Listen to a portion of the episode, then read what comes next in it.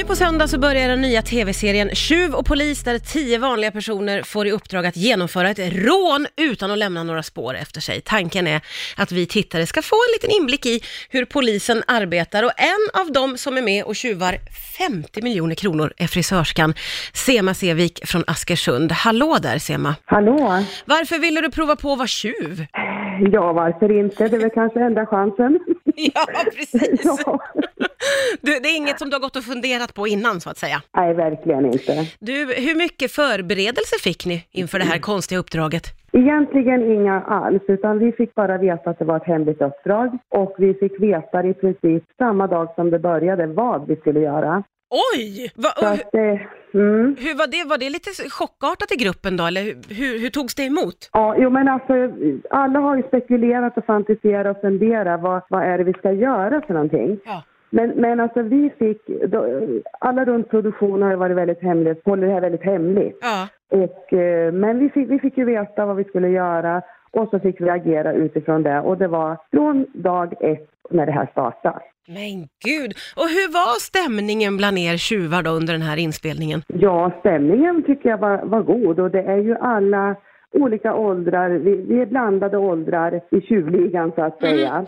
Mm. Eh, män och kvinnor och eh, ja, och sen skulle vi försöka samarbeta. Ja, var det eh, svårt? Det bäst. Eh, ja, ibland Ja. var det svårt. För, för att det Eh. finns olika viljor då som vill liksom... Väldigt många starka olika viljor var det ju. Ja. Eh, och alla var väl vad jag förstår eh, gröna på det här området. Så att, eh, så att vi, vi, vi hade ju ingen, ingen expert som kunde säga att så här gör vi. Nej.